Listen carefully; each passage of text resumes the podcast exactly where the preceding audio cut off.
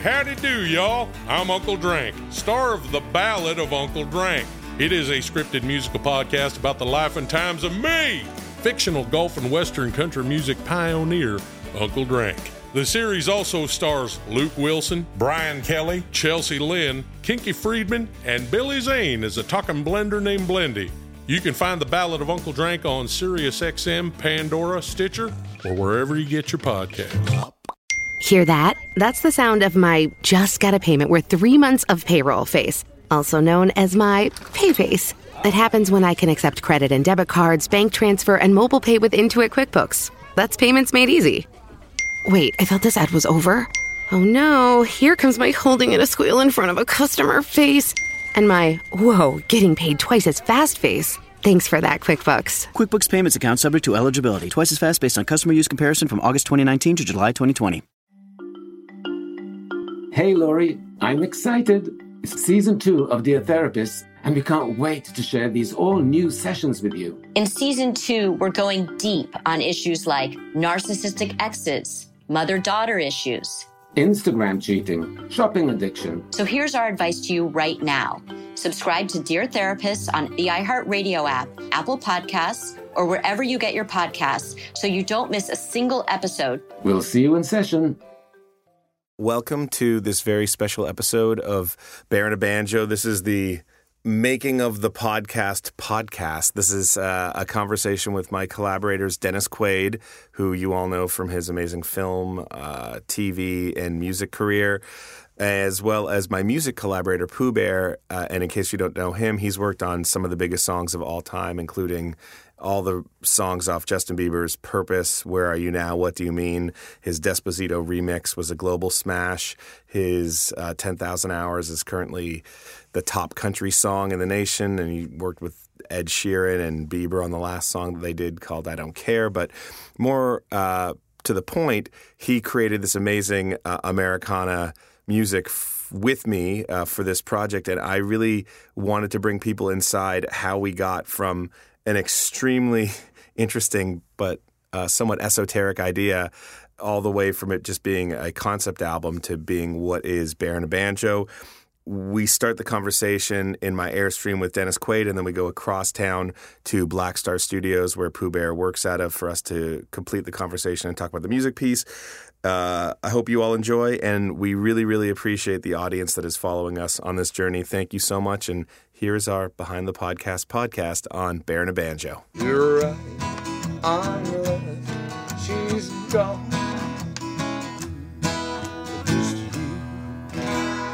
That's that's kind of how our uh, our actual friendship started, through music. That's a weird way into this podcast, but that is oh, how yeah, we that's how we met. How uh, T-Bone, T-Bone over at T-Bone's house about two years ago. Yeah, I get a call. I'm sitting on my couch. I'm drunk on my couch, and he goes, "Hey, do you, anytime T-Bone goes to you, hey, do you want to meet somebody? You always say yes." Because you don't know who it's going to be. It's either yeah, going to be you that's true. or Elvis Costello or Elton John or Nick Pizzolatto. But that's how we met. I came over and I was like, oh, I know who that is. That's Dennis Quaid. but, but I'll, I'll let Zach set this up because that's, well, that's, that's an a good excellent way, way to set yeah, this up. Yeah. And uh, I do want to say who you were just hearing right there was Dennis Quaid on the guitar and vocals. Jingle Jared Gutstadt chiming in with the story. The T-Bone Burnett story, of course, who plays a big role in the podcast we're about to talk about. Uh, so I just, let me just welcome you right now to a very special Beyond the Podcast of sorts. My name is Zach Selwyn, and I was uh, very lucky to play multiple roles in this show, Bear and a Banjo, which is a hit musical podcast, I believe you can call it at this point. It is climbing the charts, and uh, I'm lucky to be joined right now by lead actor uh, Dennis Quaid, one of the stars of the show. Uh, and executive well, producer. As well as an executive producer, as well as... Uh, The creator, and yeah, I think you are. One of my titles, right? You're an exact one of them. You have a lot on this, uh, as is Jared Gutstadt, who's uh, also here with me, who's the creator, musical man. You're you're a musical man. That's one of your things, musical man, musical director. I would say with uh, Pooh Bear, your partner, who we're also going to be and talking very to magical in a little bit. Man, actually, because I uh, Bear and Banjo would not exist if it were not for Jingle Jared. It's been the craziest experience of my life, but I mean. Uh, Just uh, meeting all the people surrounding this thing is uh, has led to us doing something just totally different in the world of storytelling. And I guess that's what we're doing today. We're telling people a little bit about this very complicated story of music, storytelling, history, facts, made up facts, and, and the rest uh, of it, you know. Well, we're all making, we're just making it up as we go along. This mm-hmm. is a podcast. I had never listened to a podcast myself, being sixty-five years old. Sure. But podcasts are really growing. But uh, we met, uh, Jared and I, over at T-Bone's house. He wanted to get us together because he thought there was something there and had to do with music.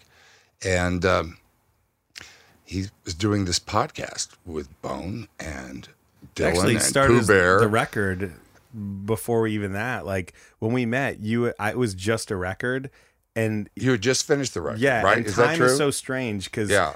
we met, and then a year to the day, we were on the phone, and I said, "Hey, do you want to fly with me to Las Vegas?" Because I just two things had happened. I'd finished the record, didn't know what to do with it, and there were these eight songs that Pooh Bear and I did with uh, T-Bone, and one song that we collaborated with Dylan. And that's I, Bob. That's well, Bob. How'd you Bob get the Dylan, idea? Bob how'd Dylan, you get the idea way? To release a record as a podcast, so which is a first? Right? I was sitting on my couch a year after we met. It was one Christmas. Then the next year, I'm sitting here and Buster Scruggs is on T V, and I get a text from someone who works in my company, and they go, "Hey, one of our biggest clients, iHeart, just bought a podcast network." And as I'm having my second martini, I go, "Oh shit, I wrote a podcast musical." I call you and I'm like, "What are you doing in January? We're going to Vegas." And you're like, "For what?" I was like, "We're going to pitch a podcast." Yeah, I remember I was on the four oh five when you actually called me about that. Now, when you first hear that, are you going, "What? First of all, what the hell is a podcast? Secondly..." Well, between the time I had met him and uh, then, I kind of knew what they were. Okay. But all I really... The closest I came was what I uh, used to hear on the radio out here, which were old radio plays, replayed on K N X ten seventy. And... They're, yeah, they're fun to listen to. That's uh. But I also thought I thought podcasts maybe were just interviews with right. people, or they they were sort of just a way for people who had blogs to just get on and just talk about themselves or whatever they were interested in. Like what endlessly. We're doing here right now. Yeah. Well, what's in, what's interesting, and you sort of touched on it a second ago, is that this is a one-of-a-kind show. I mean, I, people are saying in the press everywhere you read that this is the world's first musical, dramatic, fictional podcast. Yes. Which is cool. You've created your own sort of niche here, which is... Using, oh. using a podcast to release and promote a record. Yeah. What a great idea. I mean, what I did think of when... Uh, we were forming this idea was Redheaded Stranger, Willie Nelson's album, oh, yeah. um, which has a continuous theme through it. And you know, that was back in the days when we all would read the liner notes and we'd, we'd hold that record, you know, the vinyl and usually a sleeve inside and read all about it, who had done it. And uh, sometimes it was like a, a podcast on print, the way they would come up thematically to release uh, on the sleeve of the record, you know, to put one on you.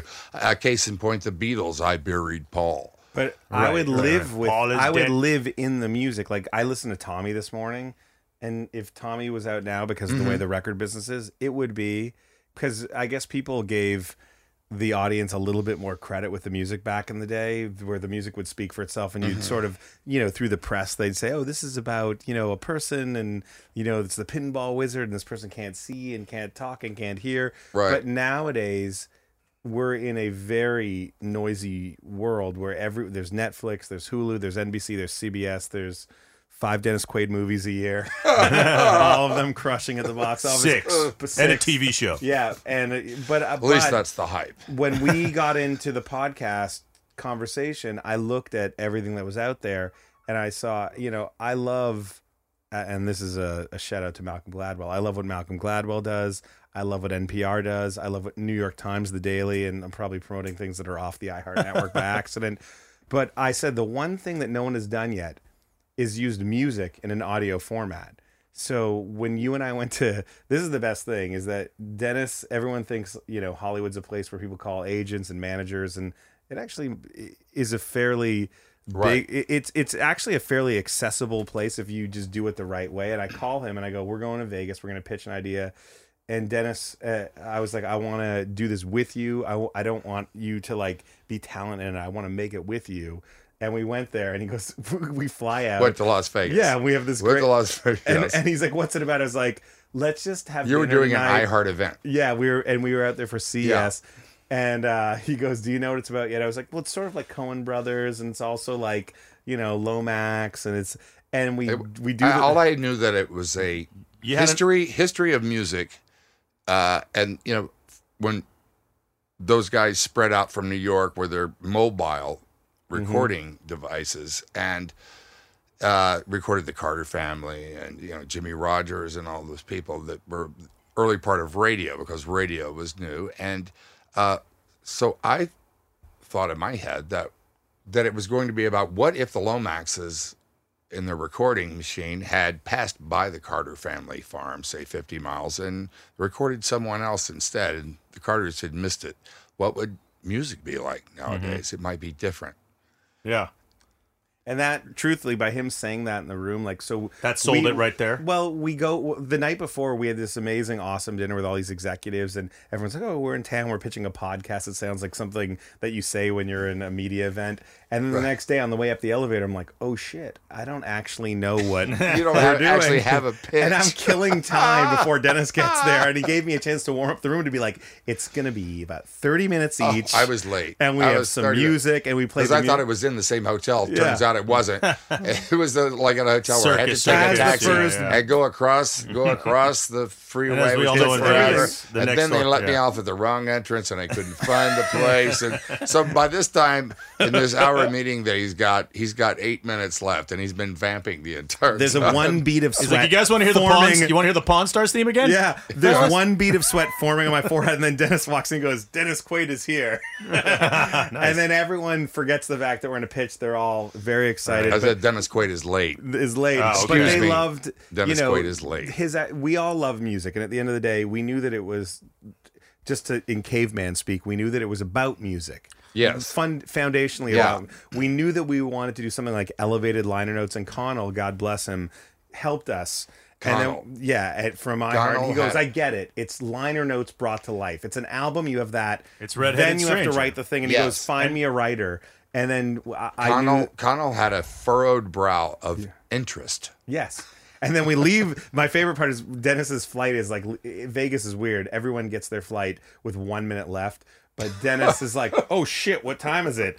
I'm like, it's one thirty. He goes, my flight's at two. Yeah. So we go down and he goes, your pitch was flimsy. I think they bought it, though.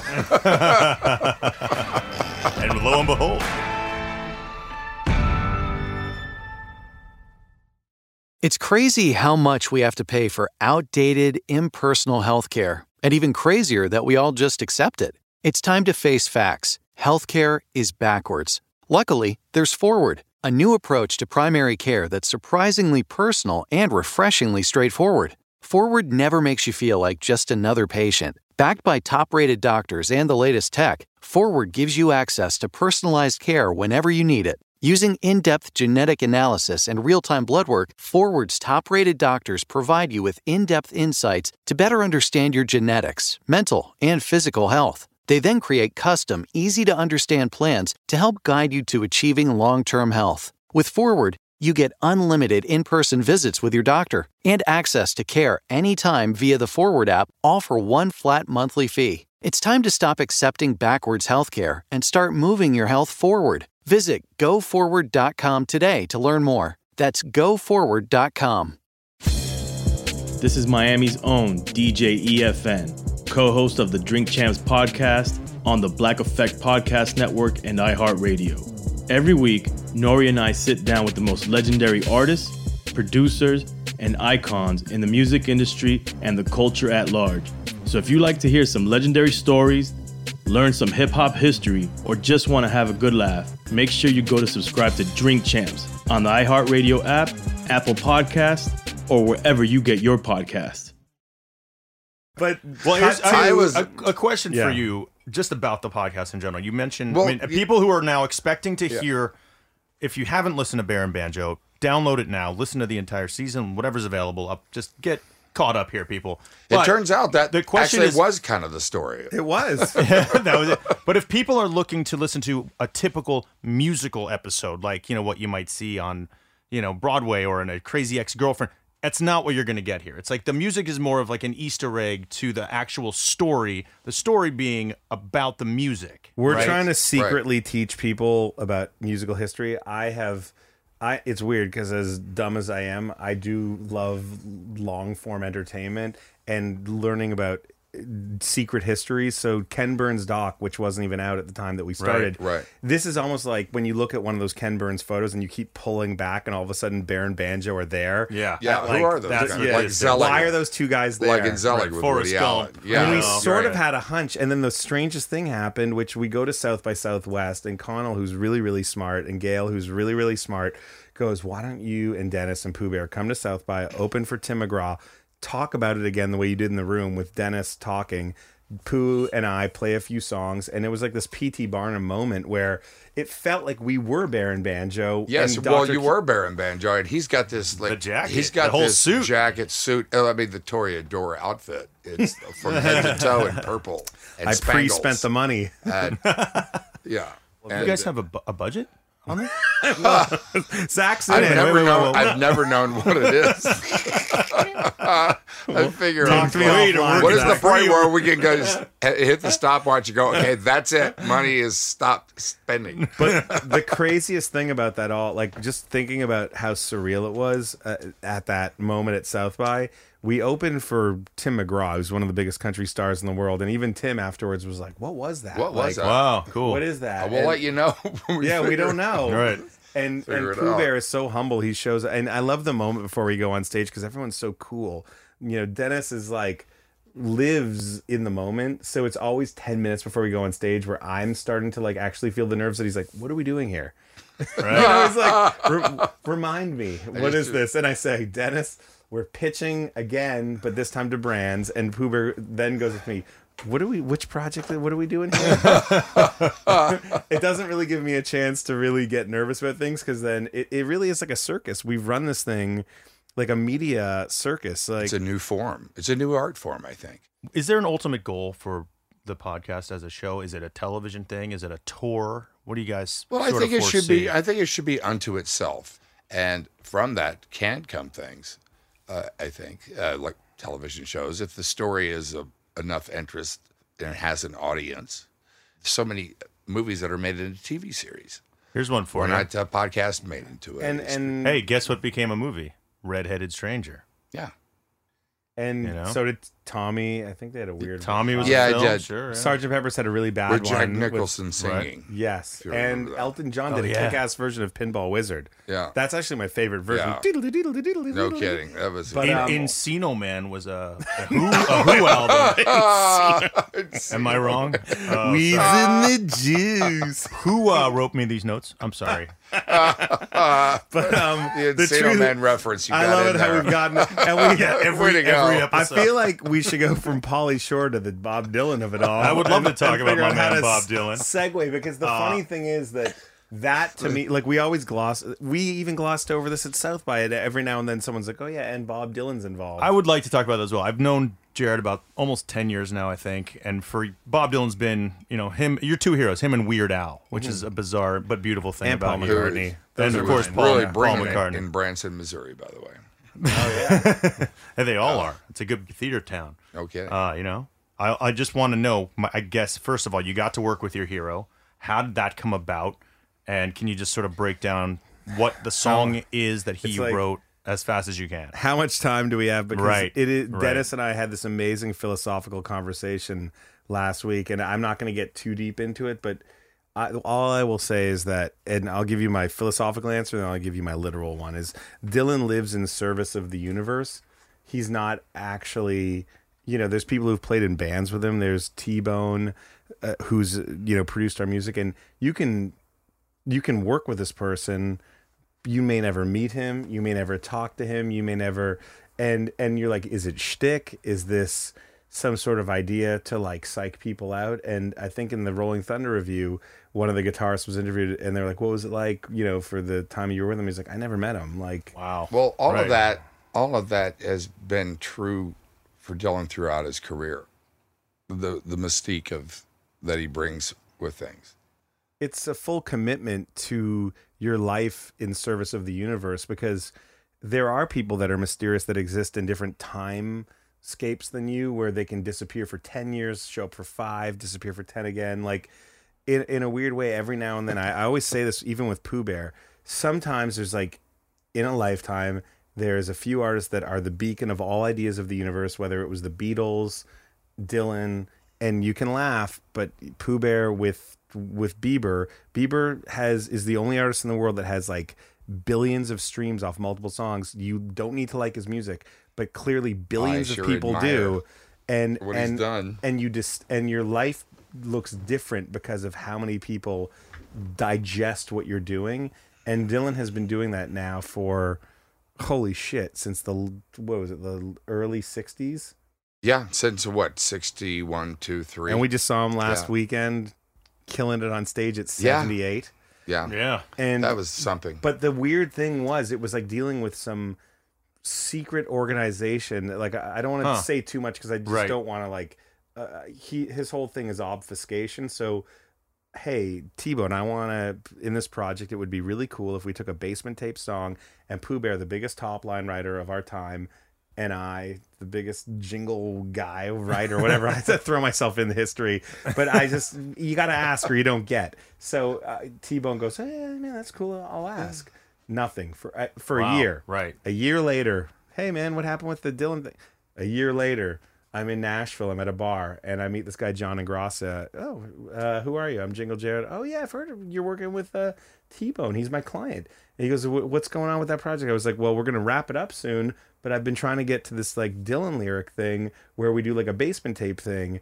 And he goes, oh yeah, I used to work over at Sony. Let me see if I can talk to his manager. Through some bizarre back channeling, I'm at my cottage in Canada, and I get a phone call from him and Dylan's manager, and they go, we Googled Jingle Punks. We think it's really interesting, but we have questions about Pooh Bear. Of course, oh, a, who's things, this Pooh like, Bear guy? Pooh Bear, the most established writer right. in the world. They go, what is, what do you mean, and where are you now? And, I, and, I and why do they have billions of streams? Yeah, and I yeah. said, I said, Pooh Bear writes songs that are questions. What do you mean? Where are you now? they, they, that's his thing. And they go, and he goes, okay, we'll call you back. They sp- apparently speak to Bob Dylan, who had, by the way, no problem with Jingle Punks or Jingle Jared. But Pooh Bear was his questionable and we, source. And then yeah. they call back and they go, he's going to send you an email right now. I get the lyrics, and a week later, and Pooh Bear should tell the story, because wow. Pooh Bear is unmoved by a lot of things just because he's, you know, like you, he's he's seen yeah. it, he's done. I, I am the tourist in this whole project. I've never been in a blockbuster movie. I've never been in a, had a hit song. I've created a jingle company. And when that thing sort of came into focus, I put the lyric sheet on uh, Pooh Bear's uh, desk right in front of him. He goes, oh, Bob Dylan wrote this? I was like, yeah. He goes, cool. twenty minutes later, the song's done. I was like, that's it. He goes, yeah, we're done. And then I had to send it back to T-Bone, who had to send it back there. And then they're like, this is great. Produce it. Now, what's the song called? That one is Gone But Not Forgotten. And that is the... going to be the final episode of the season. Uh, Gone But Not Forgotten. And that script is a badass script with uh, Tom Piazza wrote it for Dennis and a leading lady, and you did that with Rosanna, Rosanna Arquette. Am I in that one? No. Not. God damn it. That's all right. Don't I still technically work with Dylan. um, there's a book component coming out to Bear and a Banjo. Jared, is that something that I keep surprising Dennis? Yeah, yes. once again. Oh, well, you had no idea. Yeah, yeah. Here how we does go. This work? So uh, this is I, I am I'm all in on the audio universe. Here's what I want to do. I want you and I to have a concept, and I want to write it like this, and then I want to transcribe the book based on a m- multiple hour conversation. I have a, an idea of where it goes after season one. And, uh, you know, Bear and Banjo could show up anywhere. They could show up in Seattle at the dawn of they grunge. They could show, show up in Japan. Show up at Studio fifty-four. They could show up Hilarious. At Studio fifty-four. Yeah. And that I'd love to write some new stories with you about that, because I feel like every press thing we've done so far, people are just strangely comparing it also to Quantum Leap, where huh. they just, like, jump from time to time without explaining yeah. it. Now that we've proved that they actually existed, mm-hmm. now we can tell really some more tell. Reggae, seventy-seven in Jamaica. Yes. Uh, yes. Oh. N W A. Hate yeah. Ashbury, N W A, anything. Montego Bay, man. But it's a great way to educate people, I think, about music. I love music history, and I look forward to the day that Ken Burns does the uh, the nineteen-hour documentary on mumble rap. That'll be... We're getting there, right? We've, yeah. We're going to get there. Yeah. Juice world was a talented young man. From the, uh, so a lot to look forward to in the Bear and Banjo universe. Great. You got to try idea. this. What are we drinking here, by the way? I'm having Japanese whiskey. I, I was That's, having a glass of red wine, but Dennis brought us this little something from uh, Nashville, is it? That's actually Shine. We're wow. drinking moonshine, yeah. people. Out of the jar here. Oh, my Lord. The Golden Mason Harvest, jar. a Mason jar. I mean, this is the real shit. Excuse me, this is the real stuff it, right here. The, re- the real shine. It's definitely sipping. Mm-hmm. It's really good. It warms the whole body. Yeah. Yeah. Oh, Very God. nice. Can I ask you a question, Dennis? I know you have a vast musical background. Growing up, watching you, you know, playing the Killer, incredible performance. You play in a band, the Sharks. Yes. And uh, you've been around music. I mean, you were strumming earlier. How did your musicianship help you, like, kind of, I guess T-Bone introduced you guys because you guys have a mutual love mm-hmm. for certain types of music, but for his Doctor Q's character, was there like a little bit about your past or your love of this music that really attracted you to the character? Well, I grew up in Texas, uh, in Houston, which is very much Texas and kind of also Western Louisiana right. in a while. There's a kind of a real gumbo of music that you... down there, and my dad was also really into Frank Sinatra and, and Dean Martin, and and so I had a, a very kind of wide musical range uh, growing up that was in my house or on the radio, and uh, music has always been a part of my life, and but uh, acting came along, and that was the path that opened up to me. But music has always been a part of even my acting career.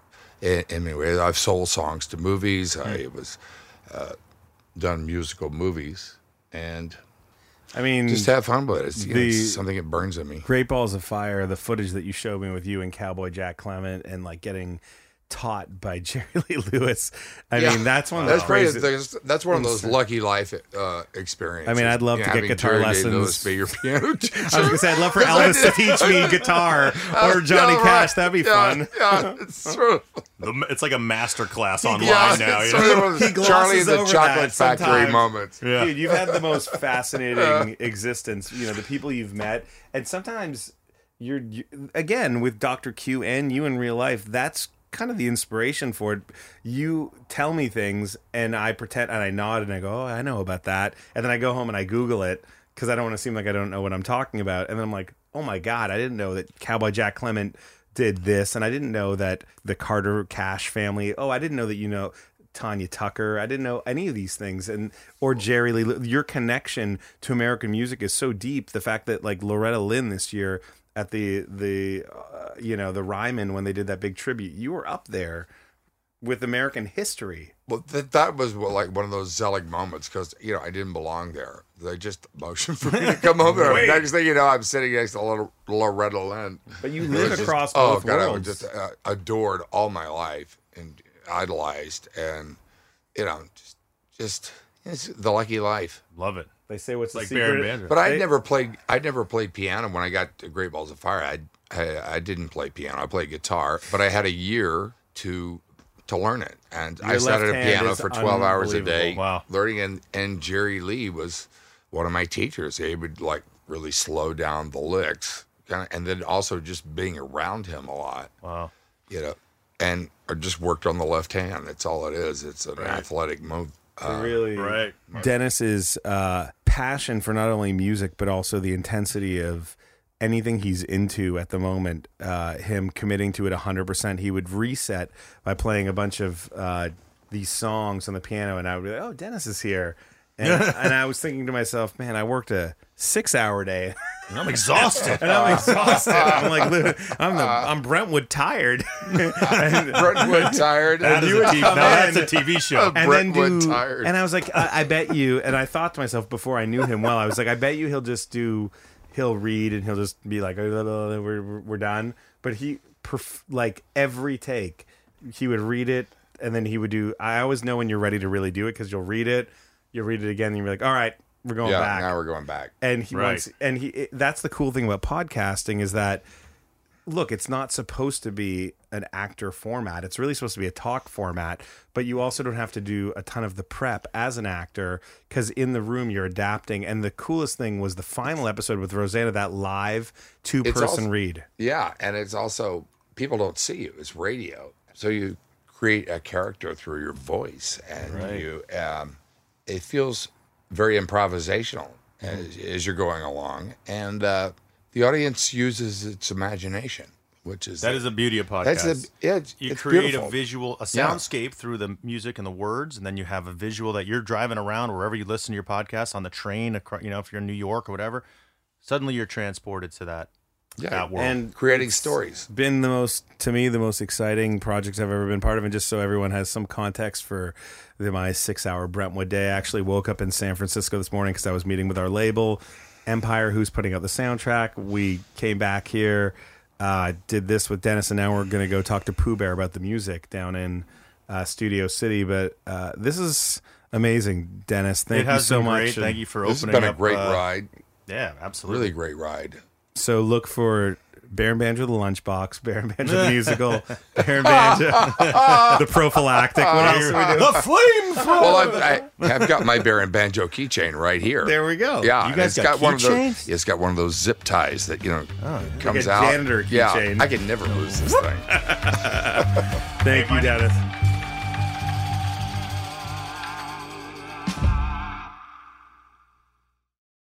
Introducing Mordeo, a new iHeartRadio fiction thriller podcast from the creative minds of Blumhouse and Crypt T V. One month after two brothers disappear in the Shenandoah forest, the lone survivor of the pair emerges, starving, disoriented, and traumatized. I can hear it. What are you talking about? It's in my head. It, it whispers to me. It says, it says I'm gonna die out here. What happened out there in the woods? And what dark secrets still remain, threatening to create something unspeakable? Look at this skull. No way this thing is a deer, though. Look at the size of the teeth. Predator for sure. Beware. The monster you're running from might be yourself. This, this is what I am. This is what I'll become.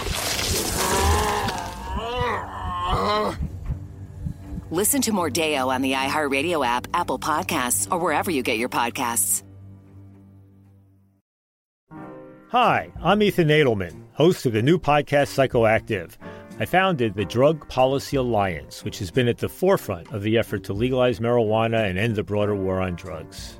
But what's next? What's the future of drugs? On Psychoactive, I'll be talking with scientists and politicians, celebrities and activists about all things drugs. Why do we have receptors in our brain that fit molecules made by poppy plants? You know, I think ecstasy saved my marriage. Drugs are something I recommend to long-term couples. We had to adopt this idea that there's this disease called alcoholism. No matter how many drugs this particular person was selling, you shouldn't be able to kick someone's door down and then murder them.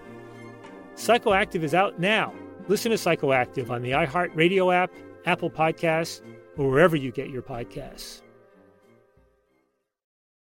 Hey, welcome to part two of this special Behind the Podcast of Bear and a Banjo. I'm Zach Selwyn. I am now in a studio owned by Pooh Bear. Black Star. Thank you, Black Star. It's my second time here. The first time you didn't notice. I just kind of snuck in, but then I left. I was kicked out, really. Happy birthday. Happy birthday to you, my friend. Uh, Jingle Jared's with me as well. You guys are the musical forces behind the Bear and Banjo podcast, which is doing exceptionally well right now. You guys are ahead of Fish, the White Stripes. You're hanging around with Dolly Parton. I mean, you guys are in that in that echelon bad, of musical podcasts. Not bad for a fake band. Not bad for a fake band. And I want to start with you, Pooh Bear. How'd you guys first meet, you and Jared? Oh, man. I met Jared at a bar, um, Mister Nice Guy. And um, strange enough, There were um, it was it was alcohol involved, and sure. actually it seemed as though Justin Bieber kind of introduced me, introduced us, and his, it was crazy because I really wanted to get into I wanted to write jingles for television, you know. So we exchanged numbers, and unlike music industry um, people, we actually like reached out to each other the next day, and I think we like even the next day we got together. We got together, on a, and right, there was a project. Yeah, it was a project. That's what really That's, started it. It really was crazy because, you know, I t- to paraphrase what he was saying, I was hammered, and I met Bieber. I don't know Bieber at all. I he would know me, but I met him in that one moment, and, and I was like, "Oh, I'm the king of jingles," uh. and he was like, "That's I make music too." I was like, "Shish, shish, shish," but I'm the king of jingles. And he's like, "You got to meet my friend Pooh Bear. He's the best writer in the world." And the next day, it was one of those things where. I, Back in my drinking days, not like the way I am now, but when I would stay out till like five in the morning, I Googled Pooh in the morning and I was like, oh my goodness, that's like a real guy. Like he really makes big, big songs. No. So we got together and History Channel was in the middle of this thing for Roots, the miniseries, and Krista shows up at the office, meets Pooh Bear and I, and she, to this day, she goes, Jared, you were zero percent chance getting to do the music for Roots. The miniseries, but I'd already done Pawn Stars and and all these other things. She's like zero percent, zero. Like there's no chance. And Pooh came by, and I, I was just like, oh, I really hope you know she digs Pooh. And it was magical because you know it's that weird moment between when someone says we might do the job and hey, send us the music, yeah. and I picked up a banjo instead of a guitar, and you were like, I remember I did like the. Uh, Born This Way, dun, dun, dun, and you, oh, do that. And yeah. then we got together the next day. I'm so naive and stupid because I didn't realize that now that I've worked with you a lot, I realize how frightening it is to be your engineer and all these other things. And we recorded this song at my desk, but that was, it turned into one song and then they loved it. And then they, I called you back and I remember they said they want two and they want to shoot a music video. And that's what it's, that's when it got weird. And it was so like, it started da-da-da. off, yeah, it started off with the Roots miniseries. Yeah. After you guys initially got together creatively. How long after that and the success of that did Bear and a Banjo come together and you guys collaborating on songs for what became a record and now a podcast? I think things really started to go when around the time you were doing the Red Bull doc because yeah. you were you he put me into the storyline of all the he was working with huge people like Jay Valvin and Robin and and Bieber, and he shows up at my office one day with cameras, which is a very Jingle Jared thing to do, not a Pooh Bear thing to do, because I'm the guy that shows up with like five cameras. I was like, no big deal, we're, we're just recording. It's like in Along Came Polly, we're doing the Behind the Music on Jingle Jared, but your thing was really real. And then a few months later, it's so strange since I've known Pooh Bear because the most amazing things have happened. I show up uh, a few months later at a premiere, and there's a real movie. That I'm really in alongside some like real people. Alongside some real people. That's so funny. And I'm not usually in stuff like that. And then things started to really fast forward, and we did Steven Tyler, G wow, Easy okay. for U F C, and then we almost became like a fake band that well, was we like a fake making, business. Well, that's what we were doing. We were like. We were this fake band, like how people have fantasy football leagues. Yeah, we had a fantasy band. And it's like, for me, like, I always wanted to be able to sing music, you know, in this lane, in, in the Americana genre. And it was like, wow, here's my chance to really be able to to um, escape my, my everyday yeah. norm. And it really turned into us doing songs for these artists. We were, like, basically just doing records, fake songs for Bear and a Banjo. That was like this sound, and we were able to, you know, place those songs on, you know, for those big campaigns. And in doing so, we were creating this this sound for ourselves, this fake sound, and it just turned into an actual album because we like we got we kind of were like, yo, let's just make a song every Saturday. And so we do like a real song, and yeah. then on the way out, I was like, hey. Do you want to say like twenty more minutes and like yeah, do check a out like Bear this banjo song? And mm-hmm. he would just sing on it. And then I felt like I'm a music industry nerd. I like reading about Alan Lomax and you know the Bristol sessions. And I met around the same time I met Pooh Bear. I met T-Bone in the same way that I met Pooh. I was just hammered at uh, uh, the the Sunset Towers, and I said, "Oh, I love our brother out there. You're so cool. I wanted to be your brother." He goes, "Oh, if you ever anything anything that's interesting that's in the Americana space, send it my way." I sent him uh, Born This Way, the first song we did, and he goes, you guys should do a full record. So I would just send him scraps of like a minute and a half of pure vocal awesomeness that Pooh would do on top of blues guitar. And, you know, I was like, is this enough to make a full song? Is this like, is it, you know, and he would just arrange it in a way where there was no additional vocals needed. We would take the Airstream vocals where we'd recorded my tin can where you were doing the bullet mic and the little, yeah. you know, singing through an amp. I missed the bullet mic. We're going to bring that back for the Please, tour. Yo, I don't want to do this. If we don't have the bullet mic back, need a uh, note to producers, yeah. let's get the bullet mic. Thank but the you. crazy thing was, we so next thing you know, like, T. everyone thought that I was lying to each side. Like, T-Bone had never met Pooh Bear. Pooh Bear had never met T-Bone. None of you guys even, like, and we, I, it was since, two, I look at my phone, two thousand sixteen seventeen yeah. eighteen yeah. and then we get to two thousand the beginning of nineteen and I go, well, we better figure out what to do with this album. And in and around mid, I think it was eighteen, we get the call that Bob Dylan is agreeing to give us some music that we can work with. Yeah. And I remember you coming to my office and plunking the sheet in front of you, and because, you know, much like Bear and Banjo, there's like the very authentic Pooh Bear, and then there's the carnival, you know, P T. Barnum, Jingle Jared, and I place these lyrics in front of me. He goes, Dylan wrote these? I'm like, these, this could be from anybody. Anybody. Right? Yeah. yeah. You just type Bob Dylan's name. You weren't one hundred percent shit. sure, were you? The- Hell no, bro. Like, like, these words came from Bob Dylan. How long did it take for you to get those lyrics and turn it into what the song became? Oh, no, I... I don't know, ten minutes forty minutes twenty, tops. fifteen minutes Sorry. And then I said, are we done? And he goes, he always, when he finishes the song, he goes, yeah, we're done. And I was like, are you certain? And he's like, yeah. And I was like, well, if you, some people want to fuck with something a thousand different ways, but when it's good, it doesn't take more than fifteen, twenty minutes No, yeah. that's It's the opposite in my world. Like, this, I'm working on something for a long time, it usually sucks. Yeah. So the faster, the, the faster we feel it and get it out there. Well, out of, out of all the songs in this podcast, how long do you guys think it took you to make the record in its oh. entirety? I mean, honestly, like, if time wasn't a factor, um, we would get together basically every Saturday and just write a song for twenty minutes That was it. But it was like a four-year experience of twenty-minute yeah. little things. Like, we didn't, and I am so paranoid because I always think things have to come out now. They have to come out. And I sat with T-Bone, and I'm not a patient guy. Like, I went from Jingle Jared, like, two thousand eight to building a business that we sold. So I'm used to things happening quick. And I remember being in a real mental funk about this whole thing, being like, when when should I put it out? And T-Bone goes, oh, you could put it out in, like, next week. You could put it out in four years. You could put it out in twenty years He's like, it's just good. Like, that's all that matters. It's just good. And I was like, but I really want it to come out. He goes, well, that's the worst way to think about it. You shouldn't really think about it being like coming out now. Just think about coming out when it's ready. I got a question for, for Pooh Bear about music in general.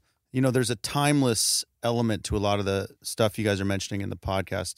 You know, you're working with Bob Dylan. You're working with T-Bone Burnett. You know, and in your history, you've worked with incredible artists.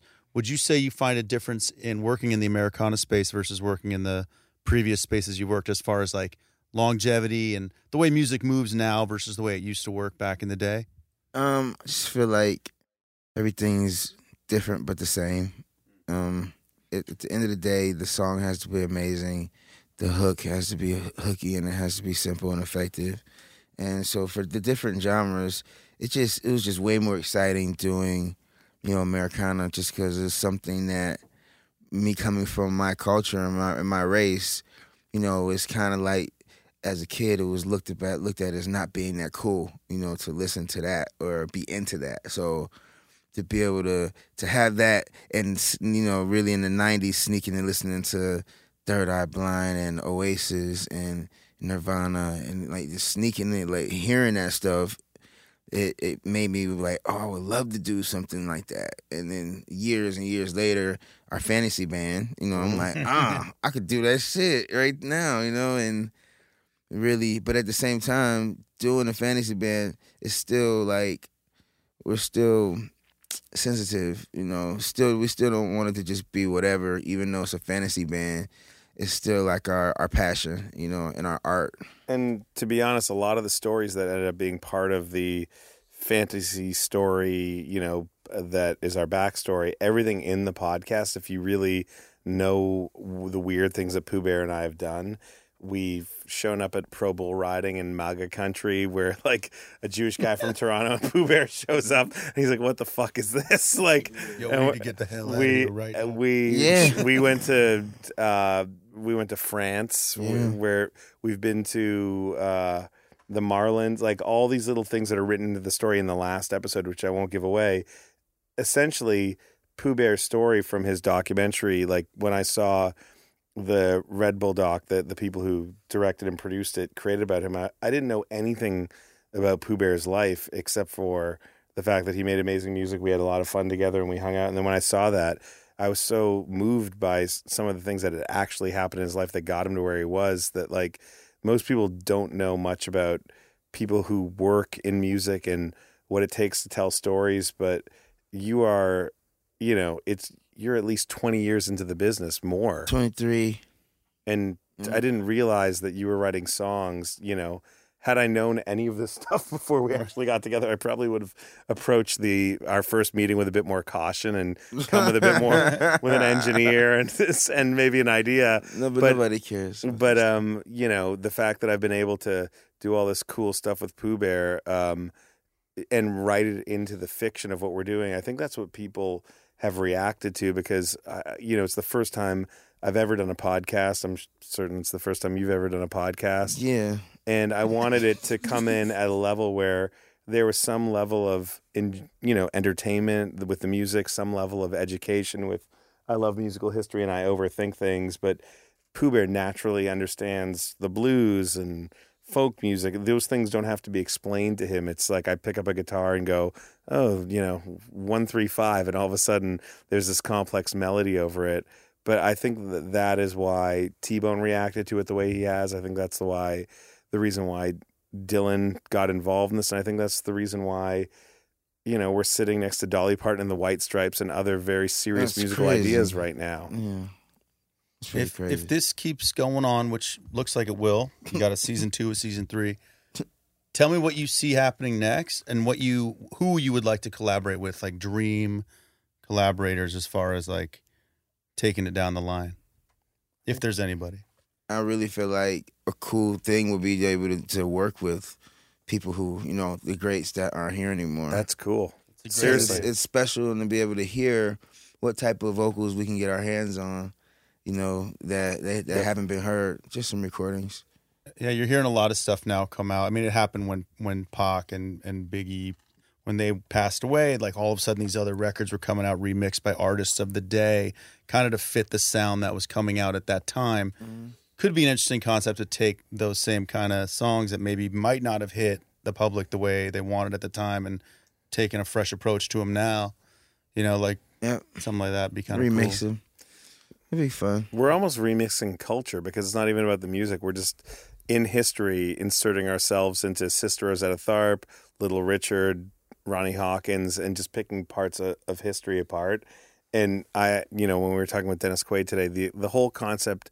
for me, really made sense when I started watching this Ken Burns documentary about uh, country music, and you'd see a photo of like twenty people, and all of a sudden they keep pulling back, and there's two people there that aren't supposed to be there, that aren't from that time or that place, and that's what Bear and Banjo are. They just show up. I've seen those pictures. You know what I mean? Like, I've seen and those it's like pictures. An alien is like in the thing waving, or uh, no, some no. guy on an iPhone on in the phone, nineteen fifties. You know, I've seen like, that. In the twenties. But oh, yeah, that, that girl walking to the movie on the phone. Like, yeah. I've seen that. Yeah. That's kind of what the yeah. thing is. It's like we're ta- there's a little bit of like uh, is that us? Quantum leap. That's about guys, it. Yeah. Bear and a Banjo, we yeah. we quantum leaping.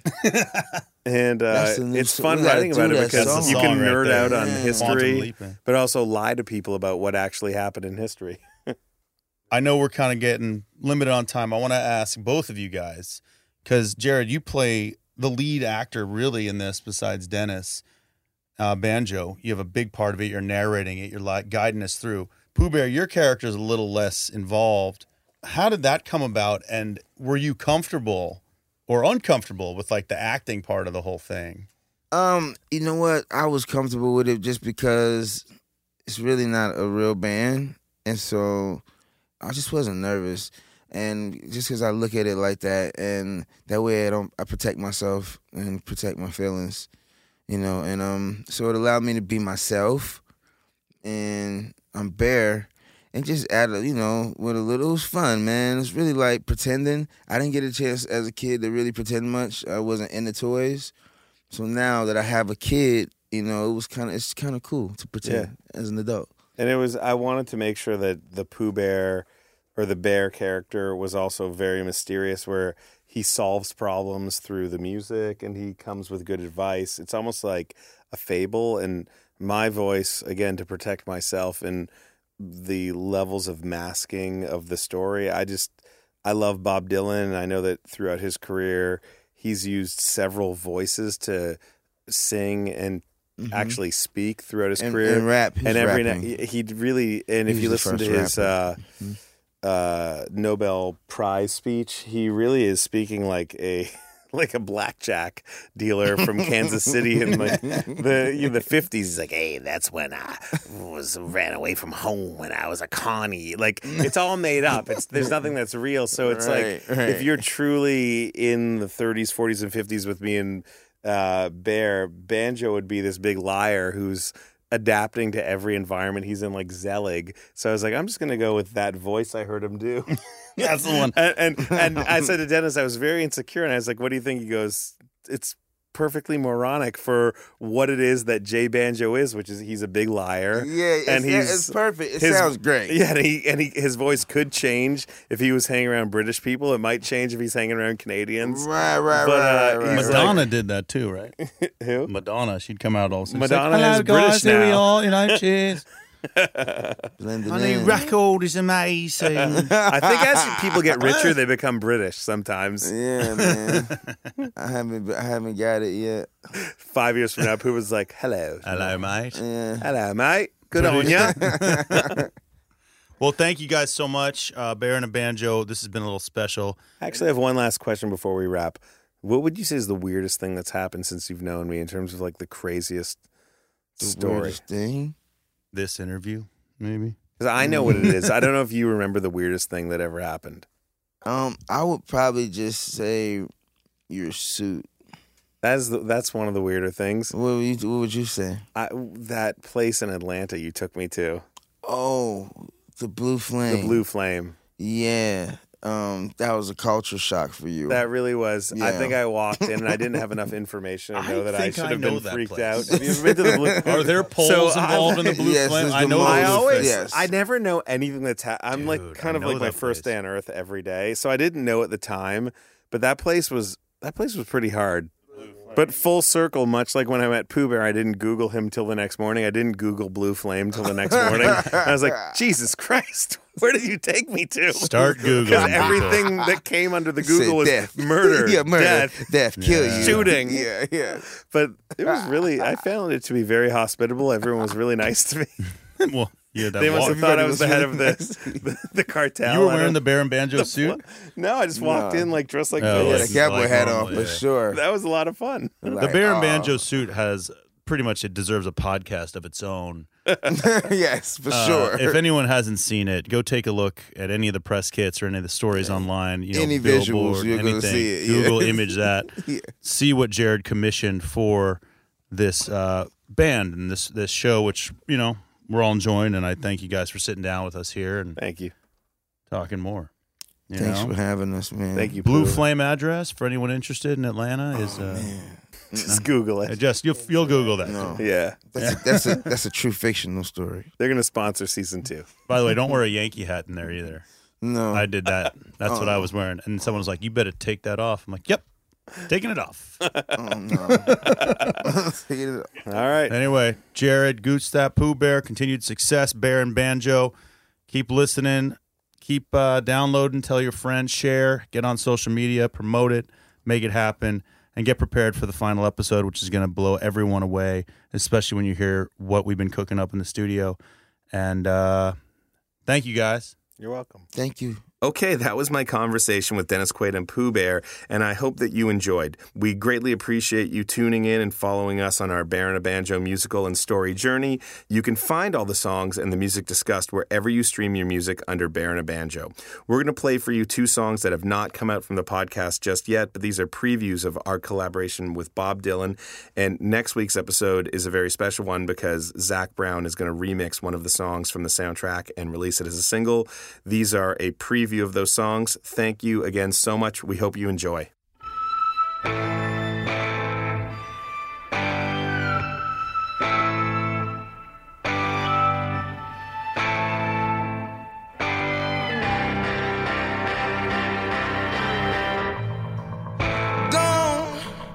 but not forgotten. Crying wouldn't make us dead. She left me early one morning. Just got up and walked away.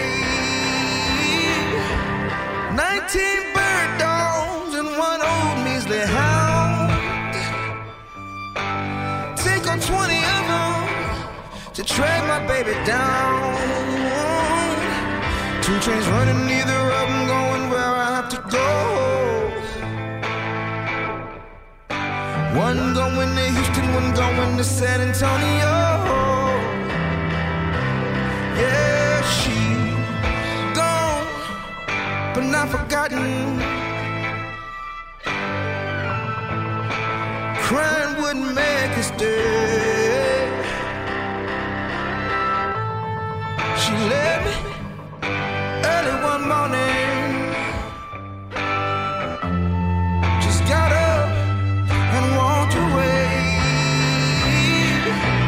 Difference in any of the women I meet. Some live on the first floor, some live right above the street. Some walk in high heels, some others in their stocking feet. Hey, hey, hey. Looking out my window while it rained for three days straight. Sometimes I wonder how long my baby gonna make me wait. Yeah. Not forgotten, yeah, yeah, yeah. Crying wouldn't make us dead. Um, she left me early one morning. Just got up and walked away. I can't sleep. Hear my heart ever beat. Don't wanna talk to nobody, oh no. Ain't got no appetite to eat. She's gone, but not forgotten. Ooh, cry would make us stay. She left me one early morning. Oh, just got up.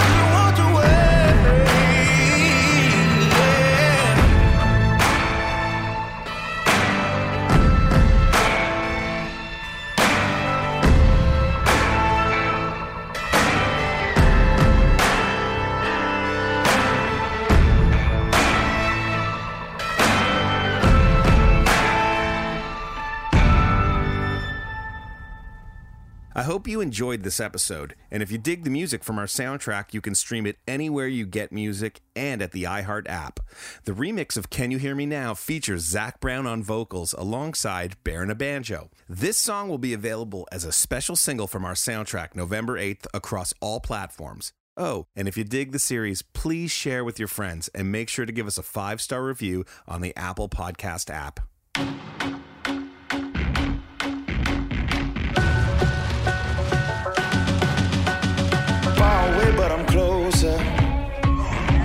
Love a job, got a chauffeur. Picture taking, wanna show ya. In a hurry, no, we ain't going nowhere.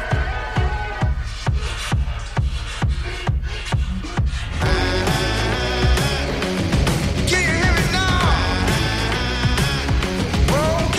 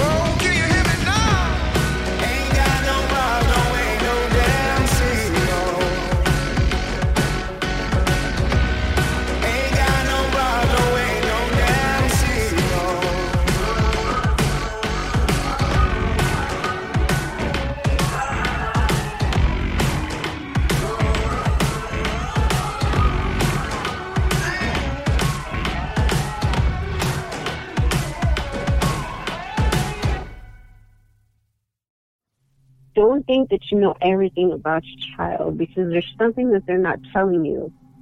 If I knew that this was going on, I would have went out there and brought my child back home. When Africa Hardy died in twenty fourteen, it seemed completely random, but it wasn't. It was part of a pattern. This is Algorithm, a podcast investigating a modern serial killer and how he could have been stopped. Listen to Algorithm now on the iHeartRadio app, Apple Podcasts, or wherever you get your favorite shows. You know their best-selling albums, sold-out concerts, and iconic music videos.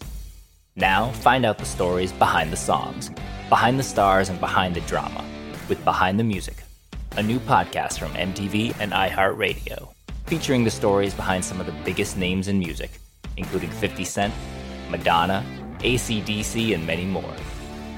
Ready to find out what really happened? Go beyond the headlines and get the story behind the music. Listen to Behind the Music on the iHeartRadio app, Apple Podcasts, or wherever you get your favorite podcasts.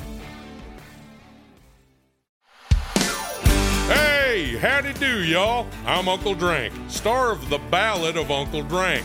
It is a scripted musical podcast about the life and times of me, fictional golf and western country music pioneer, Uncle Drank. The series also stars Luke Wilson, Brian Kelly, Chelsea Lynn, Kinky Friedman, and Billy Zane as a talking blender named Blendy. You can find The Ballad of Uncle Drank on SiriusXM, Pandora, Stitcher, or wherever you get your podcasts.